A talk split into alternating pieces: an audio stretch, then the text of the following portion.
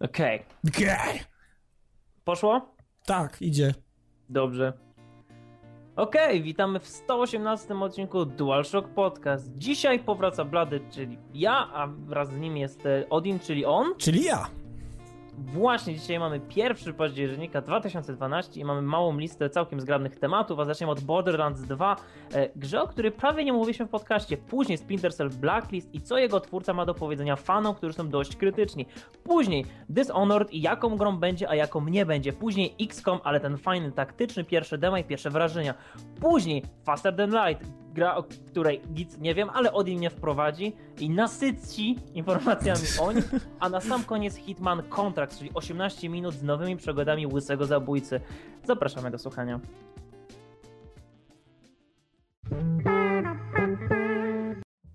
Okej, tak więc zaczynamy od pierwszego tematu, którym jest Borderlands 2, dlatego że Borderlands 2 miało swoją premierę i ktoś może zadać sobie pytanie, dlaczego na DualShock Podcast nie porusza się w ogóle tego tematu? Dlaczego na DualShock Podcast nie mówi się o Borderlands 2? E, Jest bardzo prosta odpowiedź, dlatego że w sumie nas to nie rusza w ogóle. Didn't read lol! Właśnie, więc e, niestety, gdybyśmy chcieli powiedzieć coś na temat Borderlands 2, to chyba mówilibyśmy raczej w negatywach, dlatego że po prostu bieganie i strzelanie z broni, gazylionów broni nawet, e, nas niespecjalnie kręci. Ja nawet nie myślę o tych kategoriach, że mówilibyśmy o negatywach, tylko ja bym po prostu... Są małe sytuacje w życiu, kiedy nie mam nic do powiedzenia, ale Borderlands jest właśnie taką sytuacją, kiedy wychodzi produkt, o którym ja wiem, że w niego włożono naprawdę dużo serca, poświęcono dużo czasu. Gearbox to jest niesamowicie utalentowane studio, e, które potrafi wydawać w miarę ambitne gry w dzisiejszych czasach przy tych wszystkich ograniczeniach i dystrybucji i tak, wiem, że to oni wydali Duke Nukem Forever, ale... Mm, ja wiem, ja widzę serce w Borderlands 2. Nie widziałem go w pierwszej części niemal w ogóle. Nie wiem dlaczego ta gra zdobyła aż tak wielką popularność. E, Niemniej widzę w dwójce serce, ale to jest zupełnie nie mój gatunek. To jest totalnie nie to, co że tak powiem, mi by siadło. Nie jest to też gatunek, który by odpowiadał Odinowi, który jak słyszycie nie jest przychylny, jeżeli chodzi o grę. I Bizon też nigdy nie wyraził zainteresowania serią, więc to nie jest tak, że my nie wiemy, czy przeoczyliśmy tę grę. E, Po prostu przeszła tak, aha. Jeśli miałbym powiedzieć, jak wyglądały moje doświadczenie z Borderlands 1 na PC-ta, no to grałem razem z kolegą Norbertem i były takie sytuacje, kiedy podchodziliśmy do tej gry już tacy przygotowani, mówiliśmy sobie, okej, teraz dzisiaj robimy ten quest i potem jeszcze parę innych questów i lecimy dalej. I wytrzymywaliśmy 15 minut, tak? Więc e, ja Borderlands 1 mam, tak jak kiedyś jeden z moich znajomych z konsolowca, przepraszam, nie pamiętam imienia, powiedział mi, że jeśli Borderlands 1 ci nie podeszło, to raczej w dwójce nie znajdziesz nic, co by ci się spodobało. Miał rację, niespecjalnie tam jest coś, szczególnie dla osoby, którą ja jestem, którą po prostu męczy bieganie i robienie w sumie tego samego, chociaż gram w Dead Island i mi się podoba, tak więc no nie wiem, gusta i guściki. Znaczy nie wiem, właśnie niektórym nie odpowiada setting, ja myślę, okej, niektórym nie odpowiada takie zdobywanie lutu, tak, w kółko mielenie tego samych itemów tylko po to, żeby sprawdzić statystyki są inne, niektórym to bardzo odpowiada, więc nie wiem co jest lepsze, czy to, że spędzam godziny szukając puszek fasoli w Daisy w supermarkecie i to mnie kręci, czy to, że ludzie przeszukują jakieś tam e, toalety w Borderlands 2, gdzie wypada im jakiś super karabin, który ma o 0,1 większą szybkość niż poprzedni, który właśnie trzyma w dłoniach. E, I też niektórym może odpowiada kołap, który się sprowadza do tego, że polewajmy jednego gościa ogniem tak długo, aż pęknie, żeby zbić mu pasek XP. To nie, to jest Diablo z bronią i jakby wiele się w tym zakresie nie zmieniło. Może i ta fabuła jest ciekawsza, może i jednym z współautorów scenariusza jest e, Anthony Burch, czyli twórca Hey Ash, What You're Playing. E, Ale nie. To jest jeden z tych przypadków, kiedy szanuję cię jako osobę Borderlands, Tak. ale Tak. ale wiesz co, spotykamy się na ulicy, pomacham ci. Słuchamy Ale innych gatunków muzyki po prostu. Słuchamy innych gatunków muzyki, po prostu. No nie umówimy się razem na kino. Może gdzieś kiedyś wiesz, na mieście, ale nie tak, żebyśmy.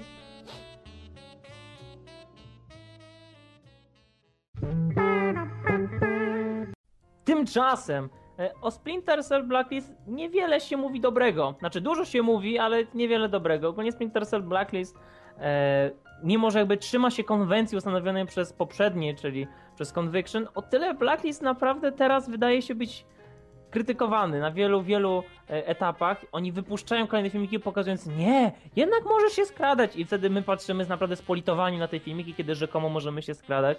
Ogólnie ludzie wprost pokazują, że tak, to jest bez sensu, to nie jest sam Fisher, oficjalnie, to jest inny głos, inna twarz, inna osoba, Ach. bo jego zachowanie jest niekonsekwentne na pokazówkach. Ale to wszystko się zbiera do tego, że jest naprawdę sporo krytyki względem Blacklist, wystarczy spojrzeć na dowolny filmik na YouTubie, wejść na forum Ubisoft, e, czy też po prostu otworzyć okno, po prostu wszyscy krytykują Splinter Cell Blacklist. I twórca zachował się trochę jak BioWare i powiedział, wy nie rozumiecie. Tak. Ponieważ, ponieważ e, w odpowiedzi na to e, całą masę krytyki, jaką zbiera e, Splinter Cell Blacklist, e, twórca, gdzieś mam, David Footman, wypowiedział się, iż my tak naprawdę nie wiemy o co chodzi w tej grze. Że my musimy być cierpliwi i czekać, jak oni po kolei pokazują kolejne elementy. Że to nie jest tak, że wy od razu wszystko widzicie, co tutaj jest. Że e, te pokazówki, my wiemy, że one są brutalne, ale tak jest na wojnie, to jest realistyczne. I e, oni Bardzo. uważają, oni, bo ogólnie ludzie mówią w ten sposób, i to jest też typowy zabieg artystyczny. Ludzie mówią, tu jest, to nie jest tam Fisher, jest za dużo eksplozji, a on jakby bierze tą krytykę i odpowiada tylko na inną część i mówi, nie musi być eksplozji. Tak, ale jeżeli chcemy Splinter Cella i sama Fishera, Anyway, skończy się cała jego wypowiedź, naprawdę długa, którą udzielił serwisowi Eurogamer.net, tym, że my znamy nasze korzeni. Jest stealth, realizm i sam Fisher. Po prostu się teraz wyewoluował. Mm. E, myślisz o tym? Nie, to jest straszne, to jest naprawdę straszne i ja nie rozumiem, jak można bronić tą grę. Tym bardziej mówić, że jest znacznie więcej Splinter Cella w tej grze niż nam się wydaje i cytując tutaj jeden bardzo fajny fragment tej wypowiedzi, który mi się spodobał You can ghost the map or you can go as wild as you can. Okej, ale to nadal są tylko i wyłącznie dwa rodzaje przejścia, z czego to pierwsze, czyli ten Ghost Map, jest typowym przejściem na zasadzie oni nie patrzą w moją stronę, dlatego nie muszę się skradać, a z racji tego, że moja postać domyślnie posiada taką posturę, czyli jest lekko zgarbiona, z ugiętymi kolanami, to wygląda tak jakby się skradała, chociaż tam skradania w ogóle nie ma, a oprócz Tak, tego... bo on nic nie waży, nie wydaje. Dokładnie, a poza tym, jeśli już mówimy o strzelaniu, tak nie wygląda strzelanie na wojnie i, i, i nie znam ludzi, którzy potrafiliby tak płynnie poruszać się e, na battlefield, więc no naprawdę, A właśnie, może sam Fisher posiada tę maszynę i dlatego potrafi... tak nano powiedzieć. machines. Ale właśnie to, że oni mówią, że to jest realizm, że to jest sam Fisher. Gdzie? Po prostu to, że dajesz mu gogle, nie znaczy, że on jest samym Fisherem. On nie ma już tego głosu. I ktoś powie, a w końcu by sam ten Michael Ironside umarł i też by trzeba zmienić mu głos w przyszłości. E, po pierwsze, Michael Ironside dalej żyje. A po drugie, oni zmienili charakter tej postaci. To już nie jest ten sam Fisher. My jeszcze widzieliśmy te części tego zdesperowanego ojca, który nie ma nic do znaczenia, w Conviction. znaczy...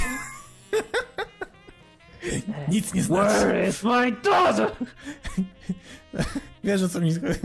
Nie ma, nie ma żadnej roli ważnej w grze. Dobrze, nic nie mówię. Nie rozumiem. No bo nie ma nic do znaczenia, no wiesz o co Aha, chodzi. nie do stracenia powiedziałem. Anyway, e, a teraz to jest naprawdę... Nie rozumiem, nie rozumiem motywacji tej postaci, nie rozumiem czemu on jest nagle młodszy, nie rozumiem czemu zaczął się wspinać, czemu zaczął y, grozić ludziom w taki sposób, stracił tą cyniczność swoją i stał się po prostu psychopatycznym, bezwzględnym mordercą. A poza Gdzie tym się podział ten stracił facet, który mówił, on kiedyś mówił, że to są strażnicy, żołnierze tak jak ja, jeżeli nie muszę, nie będę ich zabijał, a teraz tak! On zdawał sobie sprawę z tego, gdzie się znajduje i miał szacunek do tych ludzi, może nie taki, że o, szanuję go, ale miał szacunek do nich jako, jako żołnierzy, że oni są tutaj nie z własnego wyboru, tylko z rozkazu i, i zawsze A teraz właśnie... patrz, możesz biec środkiem i przestrzelić czułby naraz, bo oni Tak, i się w ogóle w drugą stronę, nie? Żadne, żadne życie ludzkie nie jest dla ciebie ważne, dlatego że teraz jesteś sam Fisher, straciłeś już wszystko i w ogóle na niczym ci nie zależy i Masz schudłeś piątą 30 wolność, kilo. robić co chcesz. To jest bez sensu, naprawdę. I nie rozumiem, dlaczego Footman stara się tłumaczyć tą grę. Oni powinni w takim wypadku, skoro tak bardzo zmieniają te założenia, na jakich opierało się Splinter Cell w każdej swojej części, jeśli chcą tak bardzo zmienić kierunek, w jakim skierowało się Splinter Cell, to powinni bronić tego podejścia swojego nowego i powinni starać się wypracować właśnie tego nowego Splinter Cella. A oni nie potrafią pójść w jedną właśnie, to stronę, jest ani w drugą Splinter stronę. We wszystkim, w lokalizacji, Tak, tak. W, w tym jak on się porusza po tych skałach, w tym, że ma wsparcie na misji jakiś tam satelit. Czemu sam Fisher nie mógł być dowódcą tego oddziału, tak jakby miał to więcej sensu, że wydaje rozkazy, Na koniu. ci rady jak e, Snake w Metal Gearze dwójce, tak, że e, jesteś nowym agentem, młodym, właśnie bardziej brutalnym, bardziej niebezpiecznym. Na koniu. Na koniu, w białej szacie, bo to się dobrze sprzedaje i masz ukryty miecz. Yes. I są zombie dookoła, bo to też się dobrze sprzedaje. Ale po prostu czemu oni ciągle się upierają, że to jest Sam Fisher? To nie jest Sam Fisher, ja to widzę, ja to Tak, słyszę. wszyscy to widzą, a oni jeszcze mówią, że pamiętamy o naszych korzeniach. No to chyba macie zupełnie inne korzenie niż my, niż my, które my pamiętamy, dlatego że to w ogóle nie jest Splinter Cell. Ja już, ja już nie, nie wspomnę o tym, jak mi się grało w Conviction, dlatego że Conviction to było... To, była, to była dziwna gra. Ona była z jednej strony ok, dlatego że nadal była takim Splinter Cellem, jaki pamiętamy, ale z drugiej strony, jak dodawała w paru elementach e, rzeczy, które się podobały, tak zabierała w tych podstawowych, co już się nie podobało, ale to nadal w jakiś sposób kojarzyło się z tym, co było kiedyś. Natomiast tymczasem e, Blacklist nie przypomina w ogóle tego, w co ja grałem i to powinno nazywać się zupełnie inaczej. I po raz kolejny wrócę do tego, co już kiedyś mówiłem, że jeśli zabieramy Ironside'a, człowieka, który, że tak powiem, stworzył tą markę, on stworzył sama Fishera, on stworzył jego nazwisko. Jego nazwisko jest zapamiętane w sieci kojarzone przez wielu graczy tylko i wyłącznie dzięki temu, że Ironside użyczał tam głosu. I też wpływał na rozwój postaci, bo przecież ty właśnie wspominałeś, że na początku w scenariuszu Sam Fisher był nikim.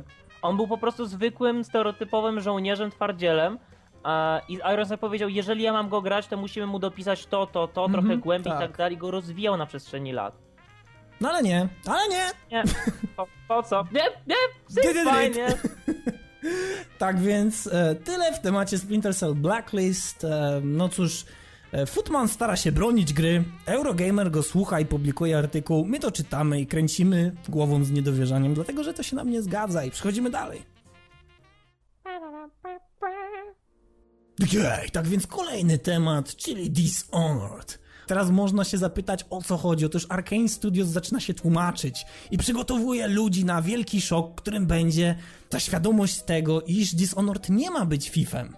Nie ma być FIFem i oto kawałek cytatu z wypowiedzi Christophera Carriera, który jest projektantem poziomów w grze właśnie Dishonored i on wypowiada się w następujący sposób.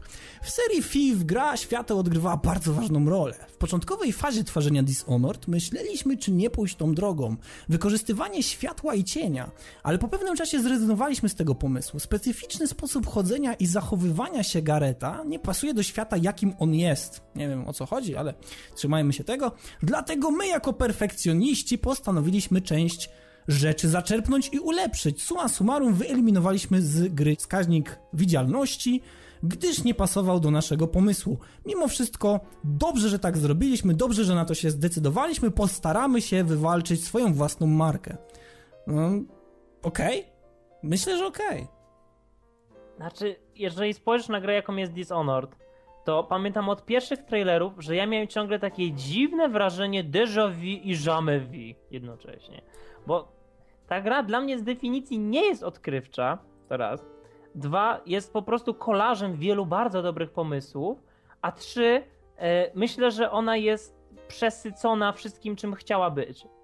I e, nie rozumiem tej wypowiedzi do końca, bo to jest trochę tak jak, że no nie chcieliśmy być Steve'em, więc nie jesteśmy.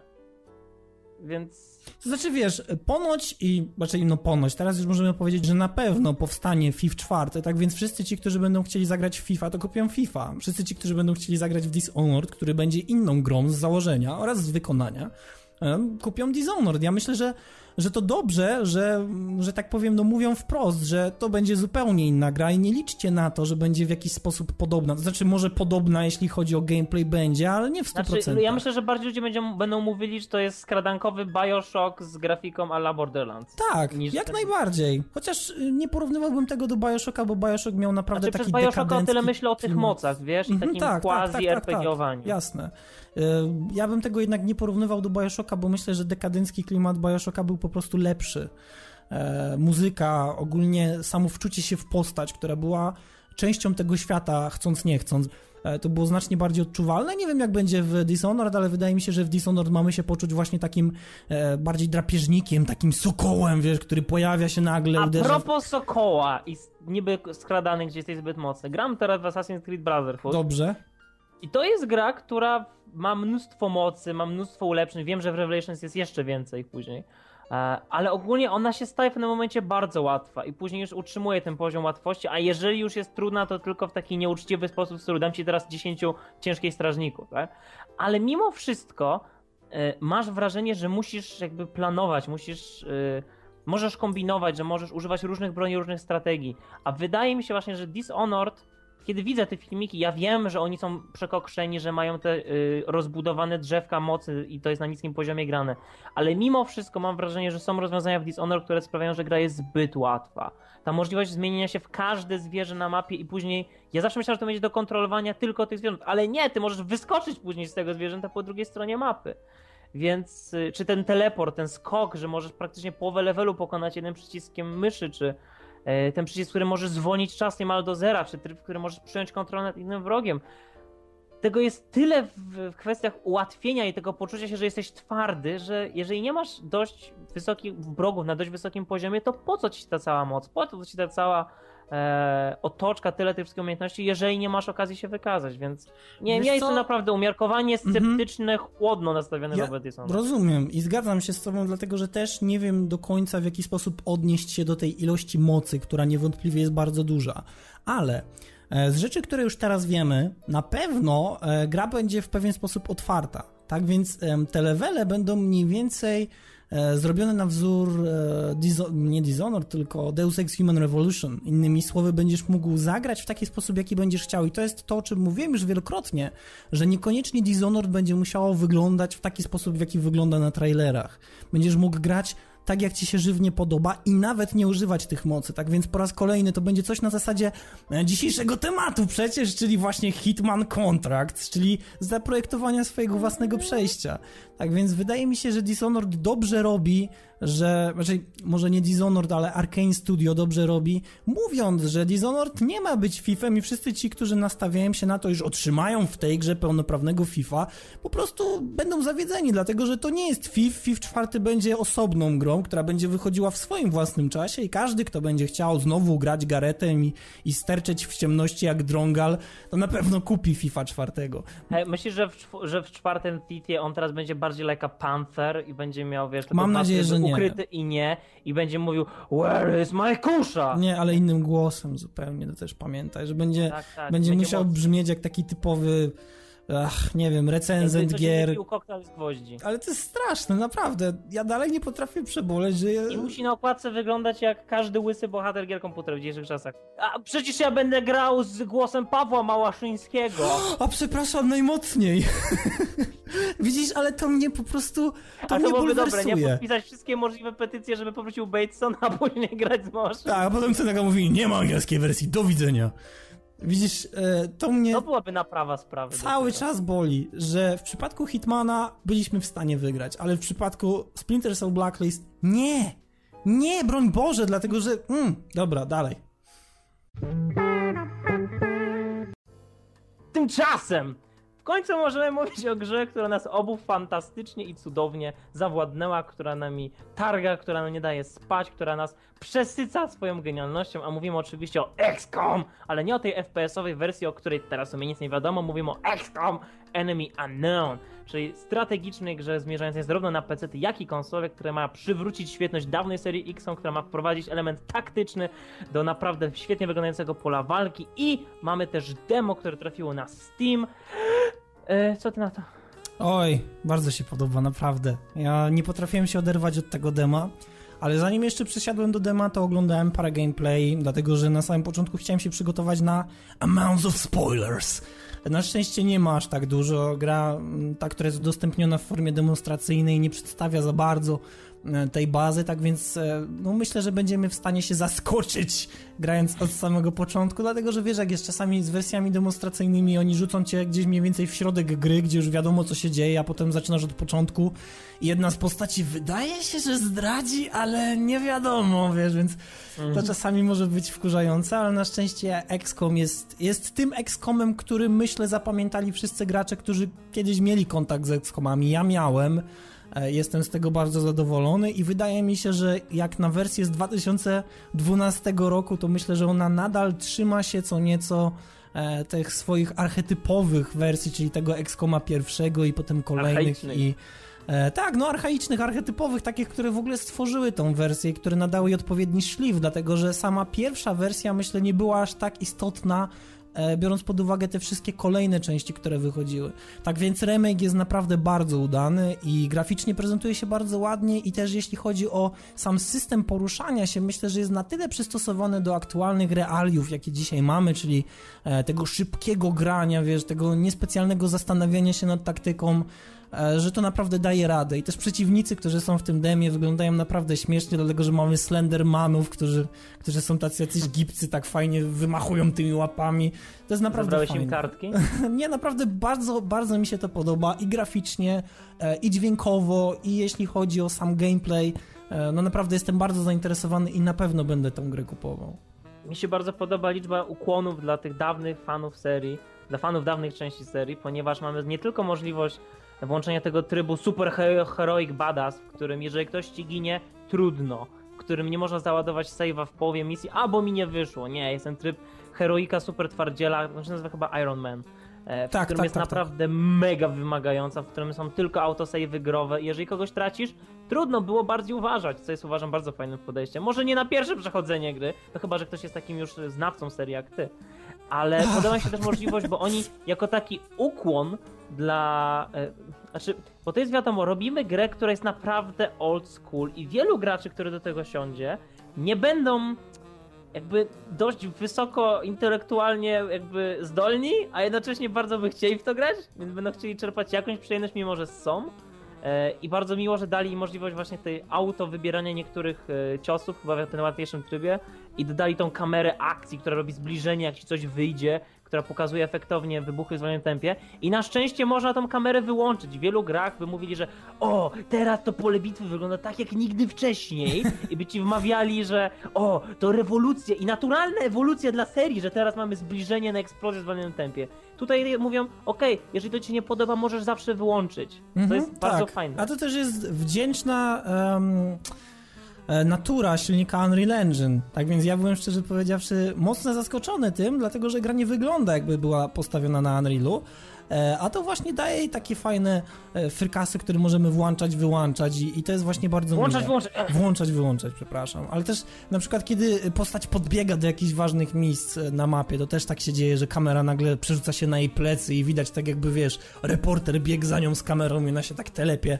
E, To jest bardzo fajne. Tak więc e, ogólnie w porównaniu z poprzednimi częściami na pewno pojawia się to, e, co mogło w jakiś sposób przeszkadzać w starszych grach, czyli fabuła, która jest e, bardziej odczuwalna, chociażby z tego powodu, że niektóre mapy są mapami tematycznymi, gdzie musimy coś e, zobaczyć, gdzie musimy coś odkryć i wtedy dopiero wszystko eskaluje się e, dalej, czyli na przykład musimy znaleźć jakiegoś kosmitę, żeby potem stwierdzić, e, może, inaczej, gra wtedy stwierdza, że doszliśmy do tego poziomu, kiedy ona może, że tak powiem, bardziej się rozwinąć. W poprzednich grach e, mogło być tak, że prędzej czy później, opierdzielając się w graniu, mogliśmy trafić na naprawdę bardzo trudne pojedynki. Wydaje mi się, że tutaj akurat XCOM no, osiągnął pewien takiej mm, taką równowagę, tak? Dlatego, że mimo wszystko nie chcemy, nie chcemy, aby było zbyt łatwo, ale też nie chcemy trafić na taką ścianę, której nie jesteśmy w stanie przepchnąć, a niestety niektóre misje w XCOMie mogły takie być. I też bardzo ciekawa rzecz dla wszystkich starych wyjadaczy,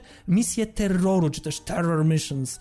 E, To był jeden z najtrudniejszych misji, gdzie ginęło bardzo dużo członków załogi, gdzie też nagrody były bardzo poważne dlatego że mogły przesądzić potem e, o naszej dominacji na kolejnych misjach.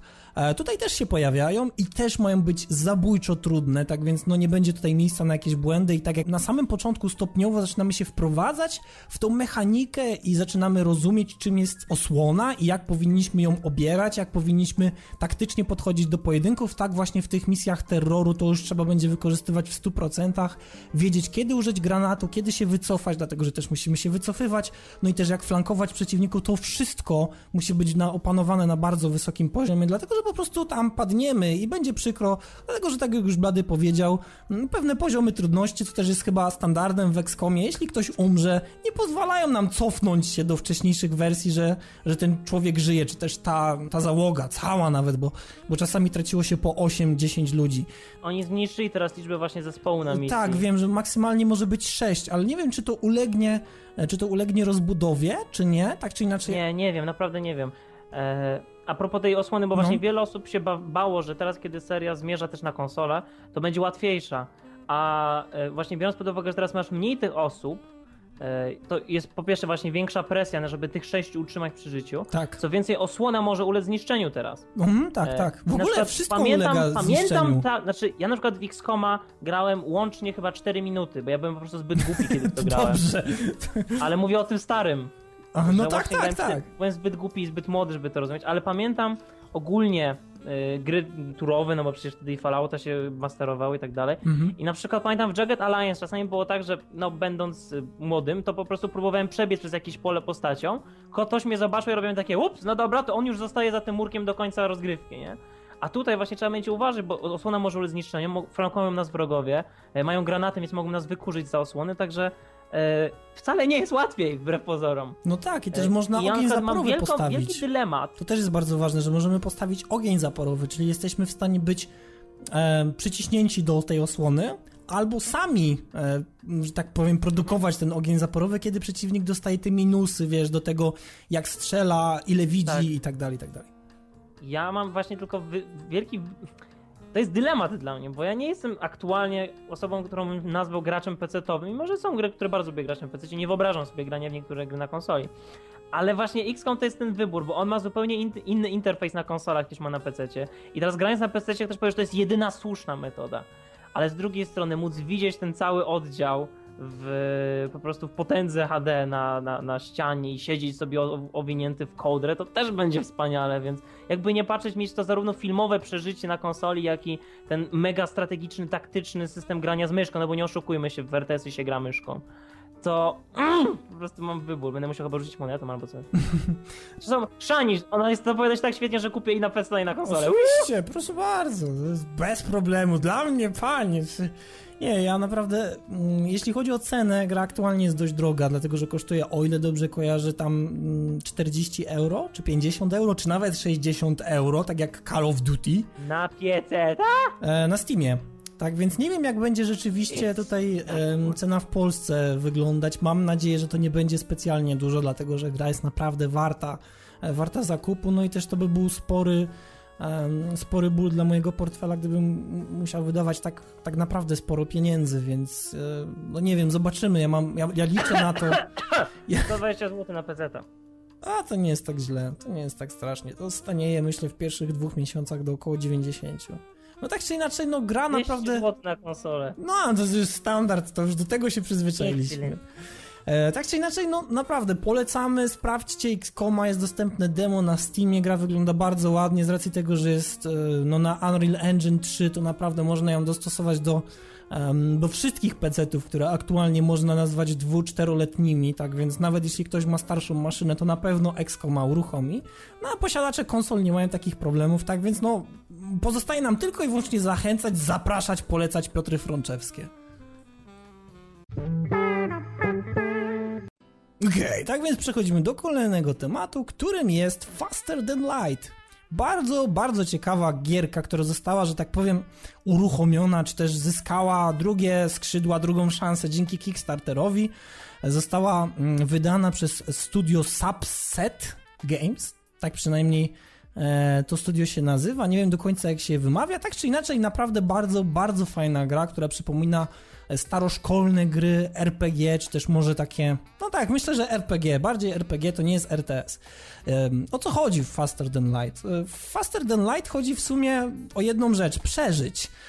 Nie ma tam specjalnie zawiłej fabuły, dostajemy statek, przynajmniej na samym początku naszej podróży dostajemy statek. Jesteśmy w stanie stwierdzić, czy chcemy oglądać statek z otwartym dachem, czy z zamkniętym dachem, bo jeśli ktoś jest purystą i chciałby oglądać tylko i wyłącznie zamknięty, e, zamknięty dach, no to też może. E, wybieramy poziom trudności i udajemy się w kosmos, żeby sprawdzić, co on ze sobą kryje. No i tak naprawdę gierka jest e, bardzo prosta, dlatego że na samym początku rozpoczynamy z trzema e, członkami załogi. Jeden może być pilotem, następnie drugi może zostać osobą odpowiedzialną za korygowanie i tam naprawę tarcz, a ostatnia osoba może na przykład zasiąść za silnikiem. No i ogólnie one z biegiem czasu rozwijają sobie sprawność czy też biegłość w posługiwaniu się odpowiednim sprzętem i też kiedy kogoś stracimy, a jesteśmy w stanie kogoś stracić, to bardziej boli. E, na drodze swoich, że tak powiem, podbojów kosmicznych spotykamy inne statki. Wszystko jest przedstawione naprawdę w bardzo prostej grafice, można powiedzieć tutaj mocno w cudzysłowie 8 bitów. Nasz statek zawsze znajduje się w lewej centralnej części ekranu, natomiast po prawej stronie pojawia się statek przeciwnika, często statek handlowy lub też coś takiego. No i jesteśmy w stanie nawzajem widzieć, jak wygląda wymiana ognia, która jest bardzo prosta, nieskomplikowana. My wybierając swoje działka musimy wycelować w odpowiednie miejsce na statku, no, czy też na przykład próbować abordażu, dlatego że też tak można zrobić i wtedy poruszać się e, naszą załogą, która dostała się właśnie na ten statek po obcym statku, po tej obcej przestrzeni i starać się coś uszkodzić, no a w razie czego uciec. E, gra jest bardzo przyjemna, ma bardzo, bardzo przyjemną oprawę audiowizualną i kolorystycznie też jest bardzo ładnie zaprojektowana, tak więc to, co myślę, co jest bardzo dużym problemem niektórych gier 8-bitowych, znowu w cudzysłowie, to jest do, dobór kolorów. On bardzo często jest taki skrajny. Czasami dostajemy e, kolory, które bardzo mocno biją po oczach, innym razem takie kompletnie bure i szare. Tutaj w Faster Than Light jest to bardzo fajnie usystematyzowane. Mamy te kolory, które odpowiadają, można powiedzieć, takim grom z serii Mass Effect lub Neverwinter Nights, tak, no. więc, tak więc to wygląda bardzo ładnie. E, sam gameplay jest bardzo wciągający. My rozpoczynając tym swoim statkiem mamy mm, tylko 30 punktów do inwestycji i te 30 punktów to tak naprawdę są um, takie szczątki, które są pozostawiane przez różne statki czy pozostałości po jakichś stacjach kosmicznych, które my zbieramy i one służą za walutę i one umożliwiają nam e, awansowanie odpowiednich części w statku, jak na przykład awansowanie um, naszego generatora energii, dlatego że musimy mieć więcej tej energii, żeby zasilać odpowiednie systemy. Tak więc jeśli ulepszymy sobie tarczę, to niekoniecznie będziemy w stanie puścić całą energię w te tarcze, kiedy będziemy mieli generator na pierwszym poziomie. Tych poziomów jest mnóstwo i ogólnie różnych rzeczy jest mnóstwo, tak więc na drodze w ogóle naszych, naszych podbojów kosmicznych dostaniemy się tam do wielu sklepów, będąc w stanie kupować zupełnie nową broń i tak dalej, i tak dalej. Grę powinniśmy zobaczyć, żeby odkryć jej piękno. Ja chciałbym, żebyś ty, Blady, puścił sobie coś w tle teraz, jak my rozmawiamy, bo ja wiem, że ty o Faster Than Light nic nie wiesz. Mi jest ciężko Prawda. to wytłumaczyć, ale naprawdę gra posiada... Ale powiedz mi tylko jedno, czy co się dzieje jak zginiesz w tej grze, czy mi się dobrze wydaje, że coś się dzieje? E, tak, dobrze ci się wydaje, zginiesz i zaczynasz od nowa. Czyli to jest trochę jak Daisy, tylko że w kosmosie i nie jest w ogóle jak Daisy. Um, może być, tak, ale wiesz co, gra jest bardzo dobrze oceniana, dlatego że na przykład Eurogamer przyznał jej 8 na 10, GameSpot 8 na 10, bez jakiegoś no, wpływu finansowego. GameSpy, GameSpy dał e, 6 gwiazdek Czy można tak stworzyć tak, więc... coś w stylu małej Normandii i być takim zwiadowczym, czy trzeba być dużym statkiem? E, nie, nie musisz być dużym statkiem, dlatego że gdzieś tak w połowie swoich przygód będziesz w stanie pozwolić sobie na zakup urządzeń e, ukrywających, czyli będziesz w stanie za każdym razem przed rozpoczęciem jakiegoś konfliktu um, włączyć e, właśnie ten cloaking device, czyli to ukrycie i pozostawiać w kompletnej, e, że tak powiem, no szarej strefie dla tego statku. On nie będzie wiedział, że tam jesteś, dopóki nie, nie otworzysz ognia, ale będziesz w stanie później też kupić odpowiednią argumentację dla systemu, E, która sprawi, że ty strzelając nie będziesz wychodził z tego stealthu i statek nadal nie będzie wiedział, co się tam dzieje. Ja już, Excellent. Ja już pomijam te rzeczy, wiesz, kiedy będąc w stealthie totalnym, pojawiasz się nagle na, na statku przeciwnym i oni nie wiedzą, że ty tam jesteś. Tak Mam więc pytanie, jest czy można robić abordaż na inne statki? Oczywiście, tak, właśnie. Cudownie. A czy, a czy w jakikolwiek sposób twoja załoga się rozwija, czy to są tylko takie... No, widzę te plamki, się się. przemieszczają. Właśnie rozwija się, mówiłem, że oni nabierają Czy biegłości. są sceny miłosne? Niestety nie ma. Nie, bo ogólnie ja patrzę na tę grę i to jest... Słuchaj, To jest- ona wygląda, ona wygląda Ona na jest- prostą, ale ja przy jednym Ale statku... ja widzę, głę... ja widzę głębię samego patrz. Ja wiem, że takie minimalistyczne gry bywają o wiele bardziej rozbudowane i bywa... bywa i to jestem prawie pewny, że tak jest, słysząc po prostu w twoim tonie głosu, Mhm. że to, tu jest więcej miłości niż w wielu wysokobudżetowych grach. Po prostu widać, że ludzie uwielbiają. Jak się rozpadają te statki, jak wygra. Zobaczyłem. Ale to jest świetne, W naprawdę, ogóle te wiesz... random encountery, kiedy po prostu dostajesz tabelkę z napisem spotkałeś jakąś tam satelitę, co robisz? Zostawiasz czy ją otwierasz? To są właśnie takie małe pierdoły, które sprawiają, że te gry są naprawdę fajne i nieprzewidywalne. Nie ma Alfa Team, idźcie do punktu B, B, B. Tak, Nie, gra jest bardzo sobie po nieprzewidywalna. kosmosie. To jest też I- fajne, że mm, wszystkie twoje starcia są kompletnie losowe, tak więc em, masz pewne scenariusze, które potem się zmieniają. W zależności od tego, znaczy może nie w zależności od tego, który raz przechodzisz, ale zmieniają się. Na przykład e, za pierwszym razem ktoś może dostać się na twój statek i prosić o azyl, e, i okazuje się, że to jest jakiś polityk, którego trzeba dostarczyć gdzieś tam, gdzieś tam i dostajesz za to bardzo dużo pieniędzy. Innym razem ktoś dostaje się na twój statek, prosi o azyl, ty mu go udzielasz, on się udaje do, czy do silnikowni w cudzysłowie, podpala ją i ucieka, nie? I ty robisz nie! A czy w grze jest coś takiego jak zakończenie, czy po prostu samo rozwijanie się samego siebie jest przyjemnością E, wiesz co, nie dotrwałem do samego końca. E, A, czyli jest koniec. E, czyli nie wiem. Dostałem, Bo chciałem osiąg... powiedzieć, no Daisy! e, dostałem osiągnięcie za pełne wyekwipowanie statku, czyli rozwinąłem wszystko na maksa, tak jak zresztą pisałem na czacie na drugi DS-ie. statek, a pierwszy trzymać w garażu?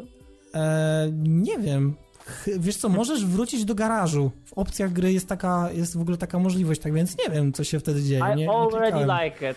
E, najważniejsze w tym wszystkim było to, że kiedy, kiedy spędziłem te 10 godzin właśnie e, i naprawdę rozwinąłem ten statek i wszystko było takie perfekcyjne i naprawdę tak mi się podobało. I miałem drony, które latały wokoło statku i naprawiały jego, jego integralność. I miałem drony, które łaziły i gasiły ogień, to w wyniku jednego starcia stało się coś takiego, że cała moja ładownia oraz cały skład z silnikiem się podpalił i moja jedna postać tam zginęła. Ja otworzyłem wszystkie luki z tyłu, tak żeby wypompować powietrze, tak żeby ogień em, przestał się rozprzestrzeniać. I on przestał się rozprzestrzeniać, tylko że moja integralność statku bardzo spadła i też ilość y, powietrza na statku drastycznie spadała, tak więc ja musiałem wszystkie luki znowu zamknąć. Okazało się, że ogień w jakiś sposób odrodził się i wiesz, i się rozprzestrzeniał. No a ja nie mogłem nic z tym zrobić, nie mogłem znowu otworzyć luków, bo już ilość tego tlenu była zbyt mała i zacząłem gasić to tymi biednymi ludźmi i ustawiałem takie kolejki w drodze do medbaya i w drodze do gaszenia, rozumiesz, tak żeby się wymieniali, aż w końcu wszyscy zginęli i gra się skończyła. Ja zrobiłem nie. I teraz gdzieś w kosmosie dryfuje taki w pełni wyekwipowany statek Odin Eagle Nie, One. nie, nie, nie. Mój statek nazywał się Kubalon 3000. Aktualnie mam Kubalon 4000 i mam nadzieję, że, Ale uda. ogólnie, wiesz co, e, już uwielbiam tę grę, bo po prostu samo słuchanie, ile ona daje frajdy, właśnie takie małe gry, w których o nic nie chodzi, są najfajniejsze. I ja przepraszam wszystkich, którzy będą mówić, o, blady jesteś głupi, to nie ma nic wspólnego z Daisy. Ma! Bo właśnie gry, w których sam sobie tworzysz przygodę, w swojej głowie malujesz sobie połowę tego, co się dzieje, kiedy wymyślasz dodatkowe scenariusze, kiedy gra cię niespodziewanie uderza czymś pysk i ty musisz szybko reagować, a innym razem możesz sobie dowoli pomału przemieszczać po obszarze gry. To są naprawdę fajne gry. Ja się cieszę, że takie gry powstają, bo w czasach właśnie, kiedy gry muszą cię non-stop stymulować, bo myślą, że nie potrafisz utrzymać uwagi dłużej przez 10 sekund, wychodzą takie gry, które są unquestionably difficult at best, jak to ujął Jacy, czyli po prostu niesamowicie trudne przez cały czas i, i my jesteśmy za to wdzięczni, bo oni nas traktują jak poważnych graczy, którzy docenią te małe pierdółki, którym nie trzeba wszystkiego podświetlać i zakreślać markerem mówiąc patrz, patrz jaka pantera. Także cieszę się, że mi pokazałeś tę grę i już wkrótce do Niesiądy masz, możesz być tego pewny i będziemy się wymieniać swoją opowieścią o tym, jak moje Firefly Serenity 2.0 i twój Kubatron, czy jak nazwałeś teraz? Kubalon 4000. Kubalon, no przecież, że Kubalon i, i Serenity 2.0 będą podróżować przez kosmos i przecinać przestrzeń, because there's no power in the verse that can stop us.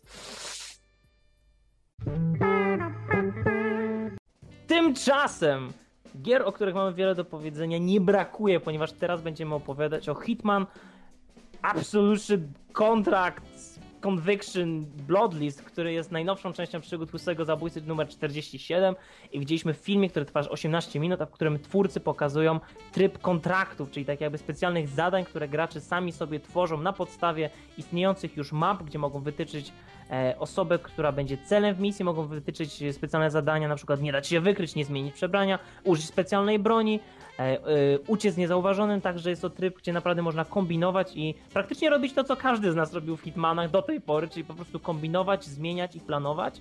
A teraz jest to oficjalnym trybem, który nawet w menu jest w taki sposób wyróżniony, że jest na równi z trybem single player, czyli w jakiś sposób y, twórcy mówią wprost, słuchajcie, to jest też wasza gra, wy sami tworzycie te kontrakty i możecie eksperymentować.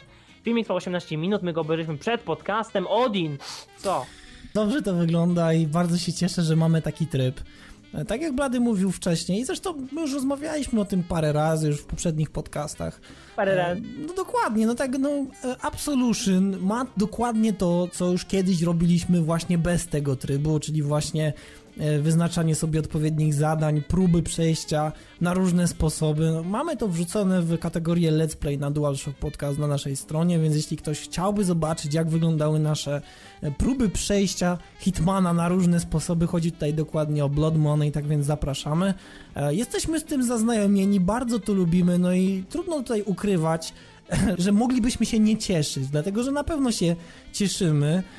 I to też jest bardzo ciekawe. Teraz e, zostało wyjaśnione w jakiś sposób, jak wygląda ten tryb Contracts, dlatego że w poprzednich trailerach mieliśmy coś na zasadzie mniej więcej będzie ten tryb. Będziemy mogli wyznaczać sobie różne zadania.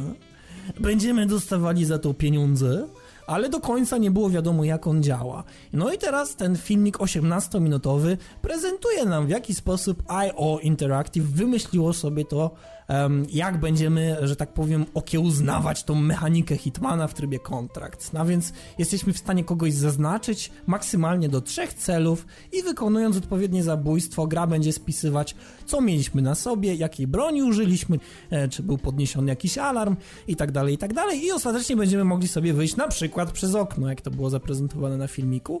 No i bardzo płynnie, bardzo zgrabnie jest to zbudowane, tak więc na pewno daje ogromne możliwości dla przyszłych mission makerów, dlatego że na pewno ich nie będzie brakowało. No ja myślę, że my, Blady, e, jeśli już dorwiemy swoje wersje, no to na pewno też będziemy wy wymyślać jakieś krakołomne, arcytrudne A zadania. wiesz, że ponoć, yy, znaczy EO samo tego nie zrobiło, ale zostawiło furtkę, żeby gracze mieli taką opcję.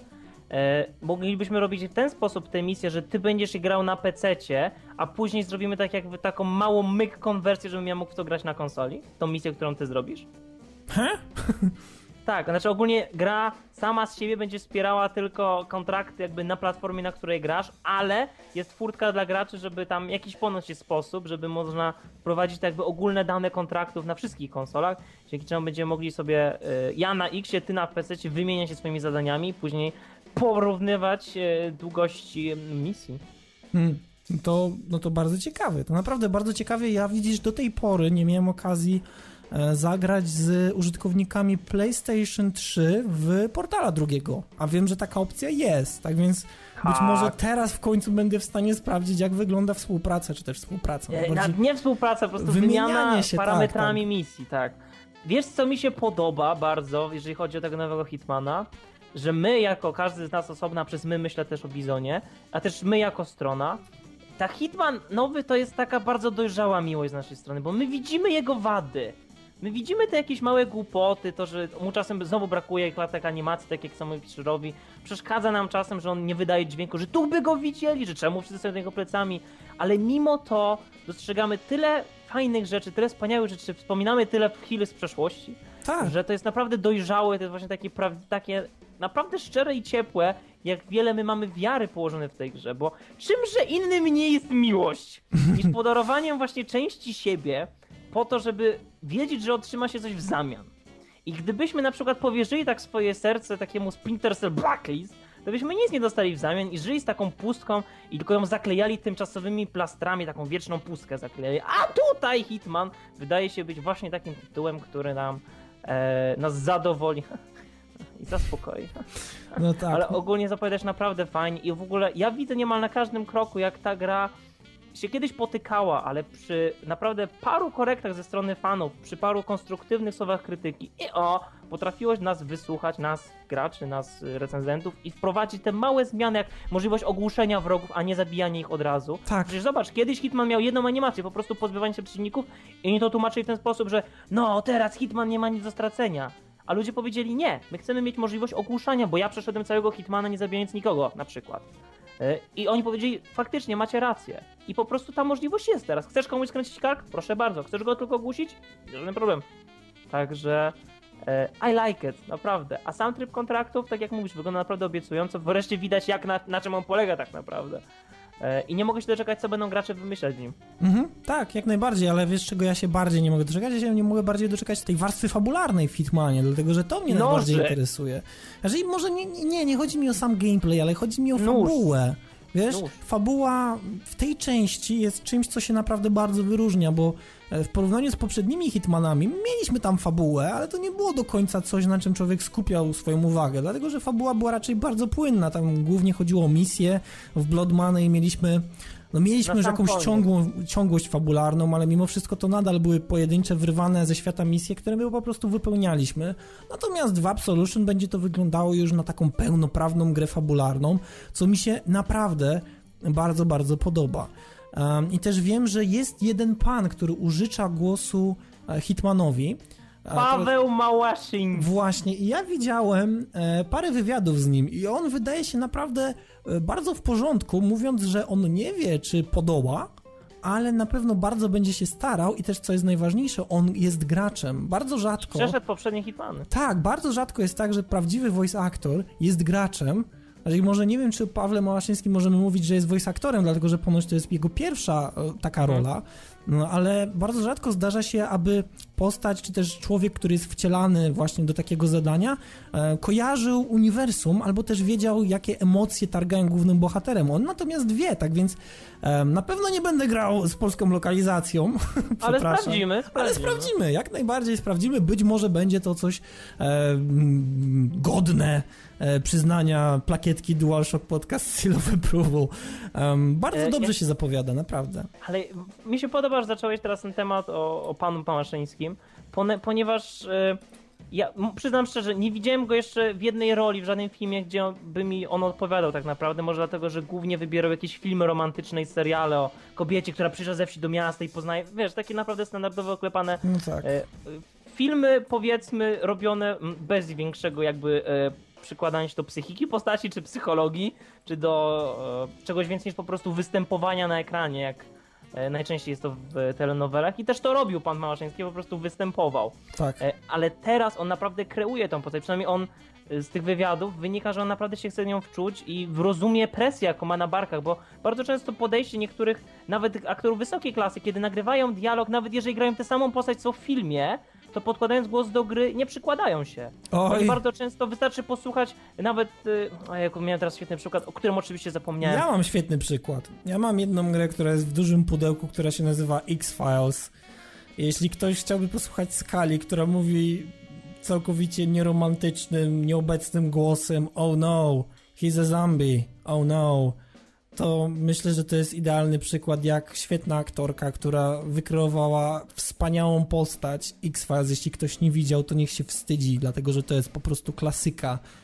Ja teraz oglądam w czerni i w bieli na jakimś coś tam central na N telewizję. Więc miejmy nadzieję i trzymajmy kciuki, że w przypadku Hitmana dla wszystkich graczy, którzy będą chcieli grać z Ja polską jestem- lokalizacją, Ja naprawdę życzę y, właśnie, żeby to była nowa teraz przygoda dla, dla pana Małyszyńskiego, żeby, e, bo on powiedział, że mu się bardzo spodobało nagrywanie dialogów do gier, że e, zupełnie inne nagrywania e, dubbingu do kreskówek i że to jest coś, chcia- chciałby więcej teraz spróbować właśnie podkładania głosu do gier.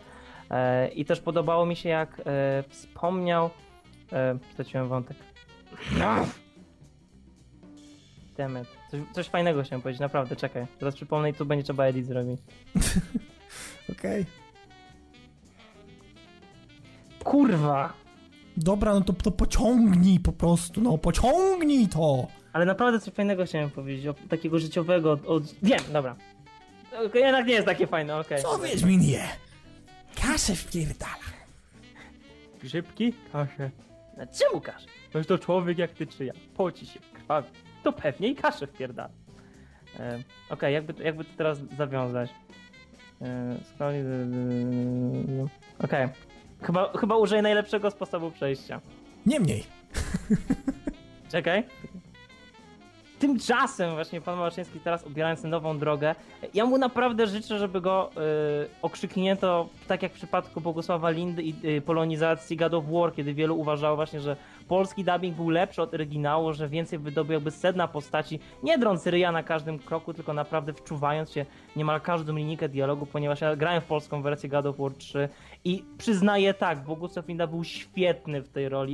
I ja wiem, że trochę przerysował w wielu miejscach, ale naprawdę wolę go od angielskiego głosu. Pewnie teraz w tej chwili Bizon kręci już pętlę przeciwko mnie, bo on jako fan dwójki e, pewnie nie mógł zdzierżyć Bogusława Linda albo po Ja prostu go mogłem, ale, ale wolałem grać jednak, jednak z tą oryginalną Znaczy, ja miałem wrażenie, że kiedy patrzysz na Kratosa jako postać, e, tego Boga, który rzekomo przeżywa tą wewnętrzną przemianę, tą utratę tych bliskich, który jest cały czas unur- unurzany w prochach swojej martwej, e, z popielonej żony, a mimo to przy każdym, na każdym kroku robi E, jakoś nie mogłem się wczuć, a jednak Linda dodaje właśnie trochę człowieczeństwa temu, temu Bogu zła i zniszczenia. I chciałbym wierzyć, że Małaszyński nie będzie tylko kopiował Batesona z jego zimnym, nonszalanckim, prawie brytyjskim takim tembrem i wyniosłości głosu, a zamiast tego właśnie stworzy swoją wersję Agenda 47, niekoniecznie taką samą, czy lepszą, ale inną i da to takie inne spojrzenie na tę postać i naprawdę nie mogę się doczekać kontrakt. E, Absolution.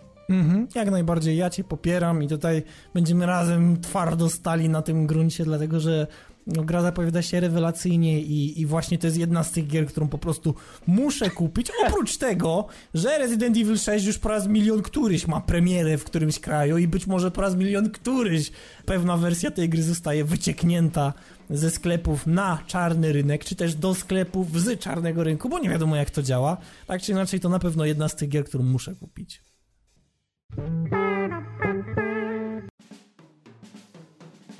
Dobiegliśmy do końca 118 odcinka DualShock Podcast. Mamy nadzieję, że tematy Wam siadły, no i oczywiście zapraszamy na kolejne nagranie DualShock Podcast, w którym po raz kolejny pojawi się DualShock Podcast.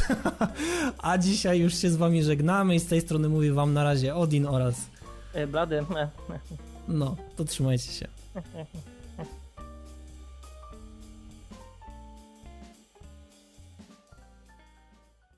Oh yeah.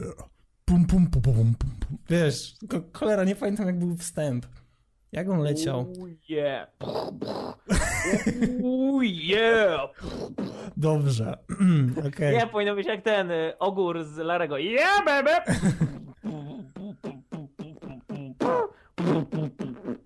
Dobrze. Nie, nie muszę mówić, Opanujmy jak się. oplułem teraz monitor. E, Okej, wstęp. 3, 2, Okej. 1. Mana Mana, co była w mapetach, to jest jakiegoś szwedzkiego filmu porno. Tak? Tak. To... To nie wiem, to tak trochę niefajnie. Mimo wszystko. Muszę sobie założyć słuchawki jeszcze. Ale to ku- teraz sobie to wyobrażam, blady przestań. Tu, tu, tu. No właśnie, to jest... Mana Mana. Ty, ty, ty. Dobrze. Okej. Nie, w ogóle powinniśmy dawać piosenki z wokalem i jeszcze dość głośno. Nie? Wiesz, y, no więc ten Disney, I believe I... Dobrze. Nie, black eyes from across the room, down my drink with a wooden spoon. Jizz in my pants. In my pants. Mr. Sandberg, thank you for coming to our performance review. No problem. So take us, uh, so you're the boss around this place. Is that fair Yeah, say? I'm a boss. I'm the boss. Oh, so take us for the day in the life of the boss. So the first thing I do is take a corporate Talk to corporate like a boss. boss. Approve memos. Take a boss. Lead workshop. And random talk to Deborah like a boss. Get rejected like a boss. Swallow sadness like a boss. Send some faxes like a boss. Syfowatka. Oh. Shit on Deborah's desk. Like a boss. Buy a gun. In my mouth. Oh fuck, I can't fucking do it. Shit, pussy ass. Jump out the window. Of your balls and die. Hell yeah. And at one point you said something about sucking your own dick. Nope. I'm pretty sure you did. Nah, that ain't me. Okay, that's been eye-opening for me. I'm the boss. Yeah, yeah, I know it. You said like 400 times. Yeah, I'm a the boss. Yeah, I got that. I'm, I'm the the boss. boss. Zawsze jest ta zmiana tego. Da da da da da. Da da da da da. Dokładnie. Ej, jak się nazywa ta gra? E, jaki ona ma podtytuł? XCOM, co dalej? Bo. Tactical masterpiece. Ej, blady, no! Enemy unknown chyba. No właśnie wpisuję na Wikipedii, dlatego że chcę znaleźć ten Mm, szczegóły. ja śmigam kółkiem jak szalony na joysticku. Ja na kompie znalazłem ten moment, jak śpiewam Bizon. Nie, jak to było? To, a, co Bizon śpiewał? Batman! Tak. To było fajne. Good times! We had some laughs! E, przypominam, że Good Times to była muzyczka z trailera do Mafii 2. Let the good times roll! I oni strzelający w ten e, w ten sztab szkła, nie wiem jak to powiedzieć, tą szklaną ścianę w tym biurze i to szkło spada na ziemię i ludzie robią mój Boże, jak to szkło leci na ziemię. I oni mówią tak, ale to tylko z Nvidia cuda i wszyscy posiadacze AMD robią nie.